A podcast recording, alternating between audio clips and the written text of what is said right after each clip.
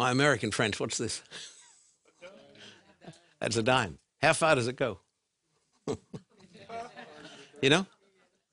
Okay. When I first discovered this, I didn't believe it.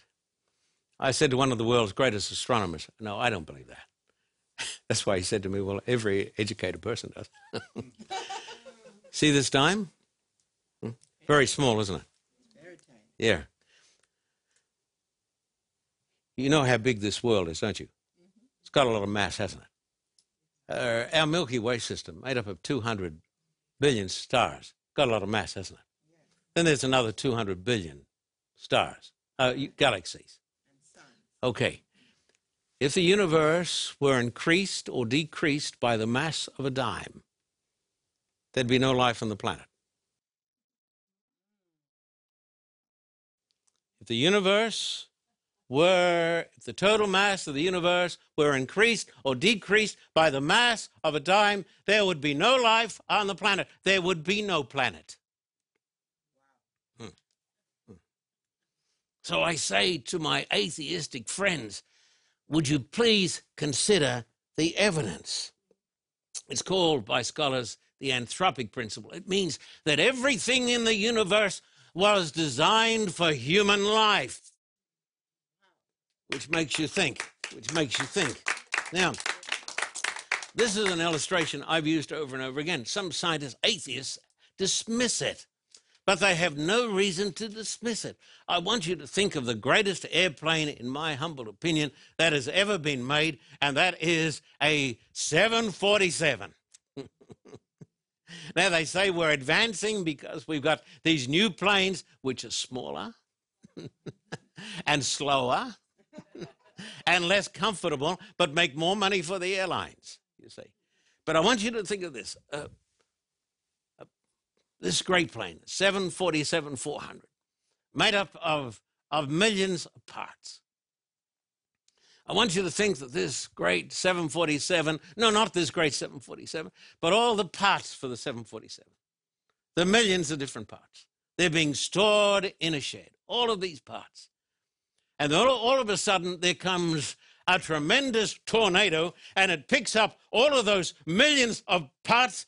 And uh, when the parts come down, it's a, a 747 functioning. Mm-hmm. You see? Now, just think about this. If it walks like a duck, uh-huh. It quacks like a duck, yeah, yeah, yeah, yeah, yeah. So I am forced by the evidence to believe in a God who made us. I want you to come in the Bible, uh, come in the Bible to Psalm 33, verse 6 and onwards, please. Psalm 33 and verse 6 and onwards.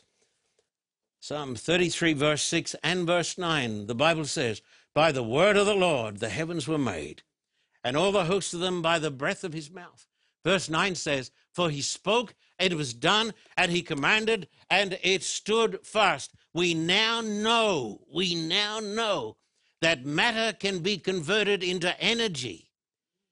And it is a scientific fact that energy can be converted uh, into matter. And so, this Almighty God, He spoke, and uh, the universe appeared.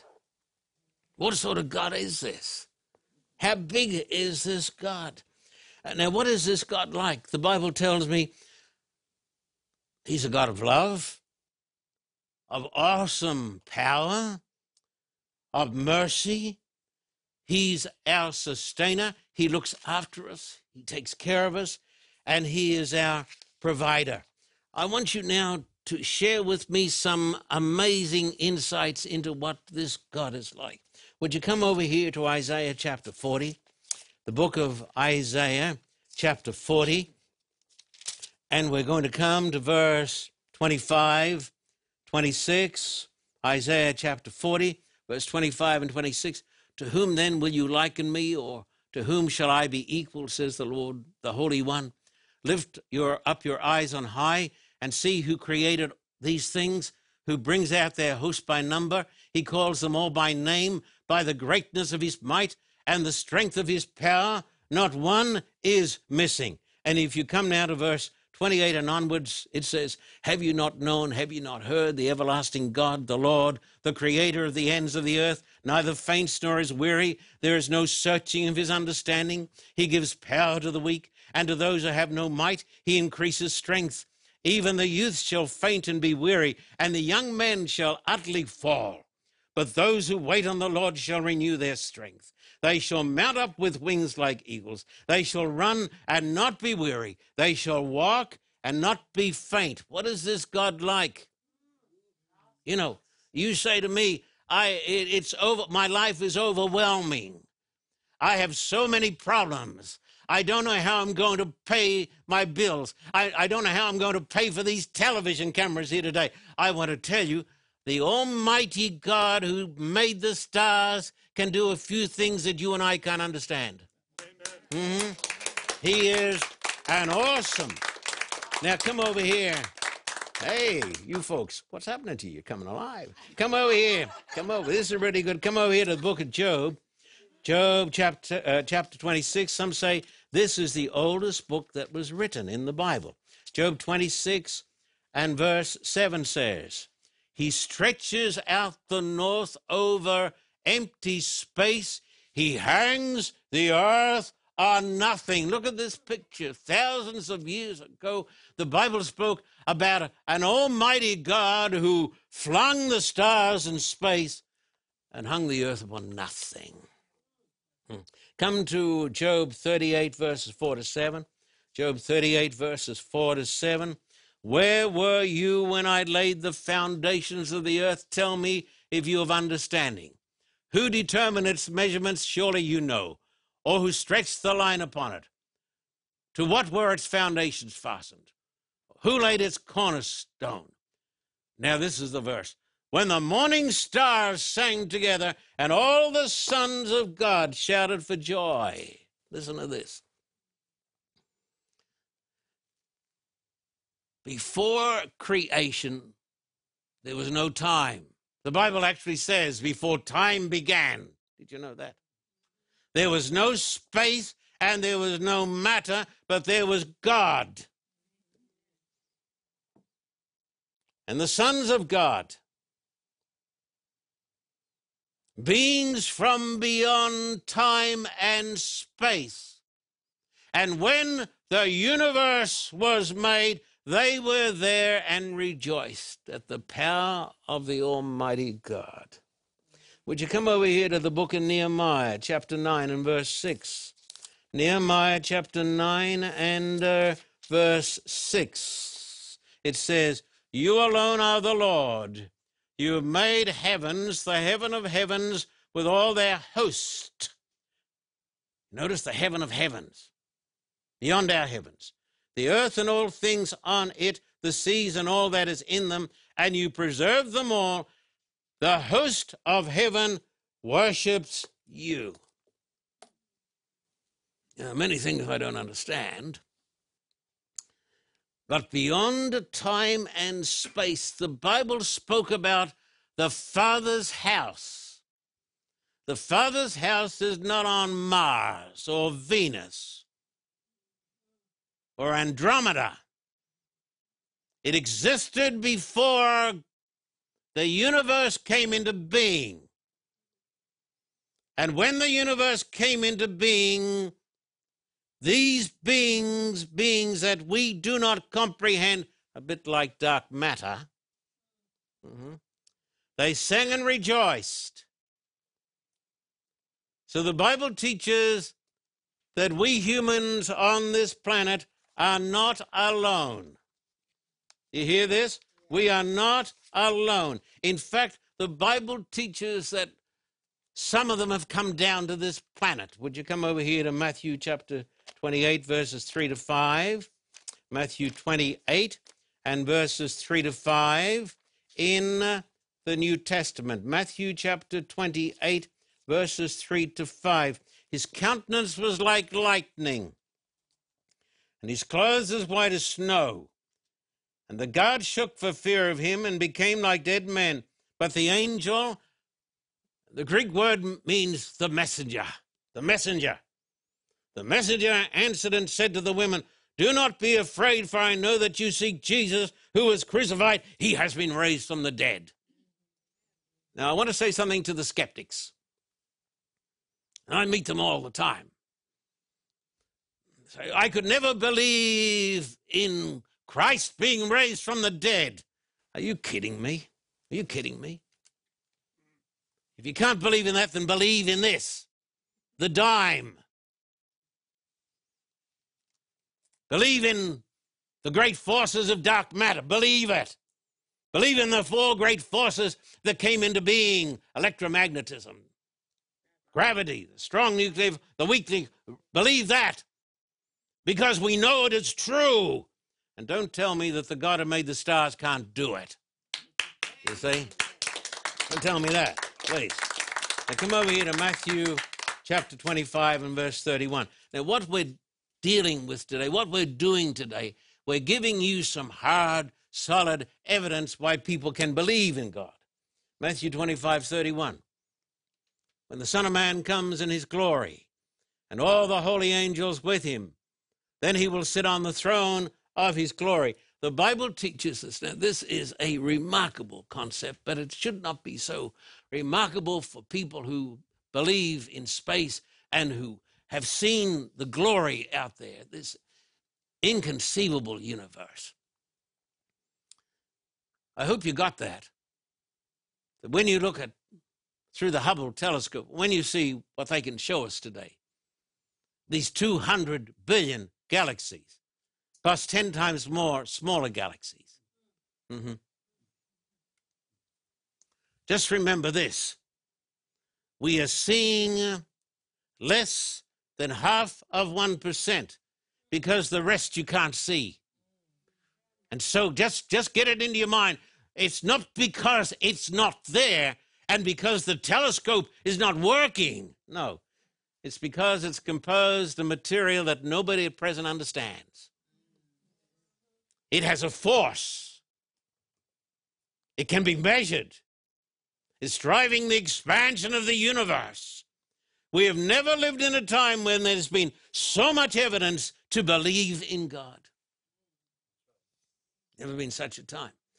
So the Bible says the man who made it all came to this earth he was put to death.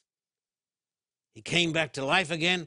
And it says he is going to come and he's going to come back with beings from outer space. They will be visitors, as we call them, from other worlds. Would you come to Matthew? Come to John, please. Matthew, Mark, Luke, John. This is a superlative text. John chapter 14, verses 1 down to 3, dear hearts and gentle people. John chapter 14, verses 1 down to 3. John chapter 14, verses 1 down to 3. You got it? Mm-hmm. mm-hmm.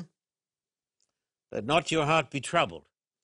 You believe in God, believe also in me. You should not worry when you know that the Almighty God who made the universe is our friend. When I was a poor boy going through Avondale College, came to my last year, and I'd been there for six years. I was as poor as a church mouse, and a church mouse is poor. I had one shirt left. Beverly will tell you this. I couldn't take my coat off. You know why? I only had one coat. Couldn't take my coat off. No, no, I had a shirt, but I had no sleeves. Sleeves had fallen out. Uh, no, I'm okay now. You don't have to feel sorry for me. It's a long time ago. Uh, I was so skinny. We had a club at Avondale College. We called it the Bones Club because you could count all of our bones. I was poor. Did we have toothpaste? No, we couldn't. We didn't have soap, except if our girlfriends would give us a little bit of soap, something like that which they would on occasions, so we'd be more bearable. But listen, let me tell you, I had no idea how I was going to pay all my fees. Accountants generally have no grace and no mercy. God bless all the accountants. We love the accountants. But you know, that's not a profession that encourages grace and mercy. You know. But I remember one night going out under the stars on the Avondale campus, a black, black night, and looking up at the stars. No street lights, sky as black as ink, and all of the stars shining so brightly. It came into my mind like a revelation from beyond uh, the stars. Is there anything too hard for the God who made all of this? You see? Mm. So when you got problems, you know, we've been talking science, we've been giving you evidence, but now let's have a therefore. If what I've told you today is true, all of these stars, the vast numbers, the galaxies, we haven't talked about the black holes. We know there are black holes inconceivable power. Uh, just a week or so ago, astronomers saw the explosion of a tremendous star. They're seeing it as it happened so long ago. The brilliance of that exploding star was greater than the brilliance of the whole Milky Way system with its 200 billion stars. What sort of God is this God? That's why C.S. Lewis, the great Oxford scholar, said, Your God is too small. He was talking to Christians. Hmm? No faith, no trust, no belief, little thinking. When the God who made us is the God who became a man, the Bible says the Word became flesh and dwelt among us. And it says, He created all things. And it says, He spoke. We read the, the words, You spoke. You think, God was there. What, what is He like? what a person. He's a person. And He says, I'm going to have me a universe of billions of galaxies, and I'll have black holes. And then after a bit, I'm going to have a planet, and it's going to be, as the Bible says, the apple of my eye. It's going to be my chief treasure. So he said, I'm going to do all of these things, and I'm going to have these four big forces working together. I'm going to have it so that if it were increased by the size of an American dime, it's going to work. I'm going to use all the forces, the billions of galaxies, so that people there can do this. You say, I don't believe it. It's true. I've mixed with some of the world's greatest scientists. It is true. It's true. So, what is this God like? Well, the amazing thing about this God He's going to come again. Let me read the text, John 14, 1 to 3. Now, have a look at it, please. John 14, 1 to 3. Let not your hearts be troubled. You believe in God, believe also in me. In my Father's house are many mansions, many rooms. If it were not so, I would have told you. I go to prepare a place for you. And uh, if I go and prepare a place for you, I will come again and receive you to myself, that where I am, there you may be also. Listen, Christ, he's not just a smart guy. You should never patronize him.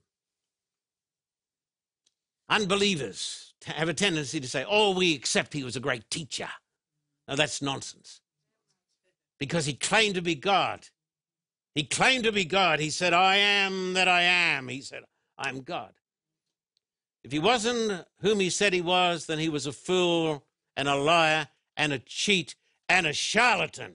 So don't patronize him. Don't give me that stuff. He was what he was, or he was the greatest liar, fraud, and cheat.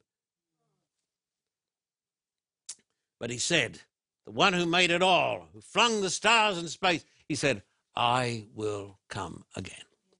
Mm-hmm. I'm going to come again. Now, okay, just hold with me now. Okay. We're just going to keep this picture up here. I want to talk about this. Last week in that series, we took you to Babylon. You know why I, I've got I've got strong confidence in what I'm telling you? Because I'm not an armchair theologian. I've been to those places. I've been to Babylon. Of course, I have heaps of times. Hmm? Been locked up by Saddam Hussein, put under house arrest by Saddam Hussein, taken through the streets of Baghdad at night, interrogated. Uh huh. They survived okay. They're all right. They lasted. no, I've been there. I've seen it. I've been to Nebuchadnezzar's palace. I've been to the place where the great prophecy was given. Been to Babylon, been to Persia, been all around Persia. Call it Iran. Old, ancient, remarkable civilization. Most of us know nothing about Iran. Great civilization. Been to Greece, been to all of those places, been to the islands, landed on Patmos with a helicopter, seen these things, been to Rome, all around Rome, been there, been through the Vatican, been into the room where they elect the popes, seen all of this, gone through the prophecies. And last week we talked about the coming of the stone that strikes the metal man. And that is a space age invasion led by the God who made the stars. So the God who made the stars and who made the planet has not forgotten us. He says, I will come again. You hear what I'm telling you? Mm-hmm. And uh, on that great metal man, we're not up in the head or the chest, not down in the belly, fortunately, but we're not even in the legs, but we're in the toes of time. Now, there was a young American soldier in the Second World War. He'd been brought up in some place where they taught him there was no God. And the next day he was going to go into battle. Let me remind you of something. As a minister, there are not too many dying atheists. There are not too many atheists who die atheists. Believe me. I haven't seen any. But they found this poem on his body the next day Lord God, I've never spoken to you. But now I want to say, How do you do? You see, God, they told me you didn't exist, and like a fool, I believed all this. Last night from a shell hole, I saw your sky. I figured right then they told me a lie. Had I taken time to see the things you made, I'd have known they weren't calling a spade a spade. I wonder, God, if you'll take my hand. Somehow I feel that you'll understand. Funny I had to come to this hellish place before I had time to see your face. Well, I guess there isn't much more to say, but I'm sure glad, God, I met you today. I guess zero hour will soon be here. But I'm not afraid since I know you're near. The signal. Well, God, I I've got to go. I like you lots, I want you to know. Look now, this will be a horrible fight. Who knows? I may come to your house tonight. Though I wasn't friendly to you before, I wonder, God, if you'd wait at your door. Look, I'm crying, me shedding tears. I wish I'd known you all these years. Well, I have to go now, God. Goodbye. Strange now. Since I met you, I'm not afraid to die. Neither will you be. when you get to know the God of the universe, the God who made the stars, you'll be afraid of nothing. And remember, this same great God who made this universe, he said, I will come again. Hmm.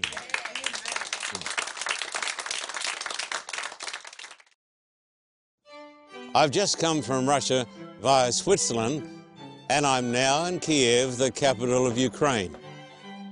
This place has got huge memories for me because back in 95, we ran a campaign in this city, and in spite of terrific opposition, by the grace of God, we baptized 3,530 precious souls in the Dnieper River. I'm back here today because I believe that we need to take care of the people we baptize. I don't believe it's right to baptize people and then to walk away and to leave them literally in the cold. When I read my Bible, I find where the Apostle Paul went back time after time to visit the people that he had baptized. And so I'm back here today for the 43rd time in Russia and Ukraine together to visit the people. I'm back here to preach the gospel of Christ. I'm back here to explain the Word of God and let these people know that they are not forgotten and never will be forgotten. We believe that there's a tremendous opportunity for the preaching of the gospel of Christ in this part of the world. The soul hunger still exists. And uh, the Carter Report has got a goal to take the gospel of Christ to the people of Russia and the people of Ukraine. I just want to say to you, dear friend, my heart is overwhelmed with thankfulness for your magnificent support. Thank you in Jesus' name.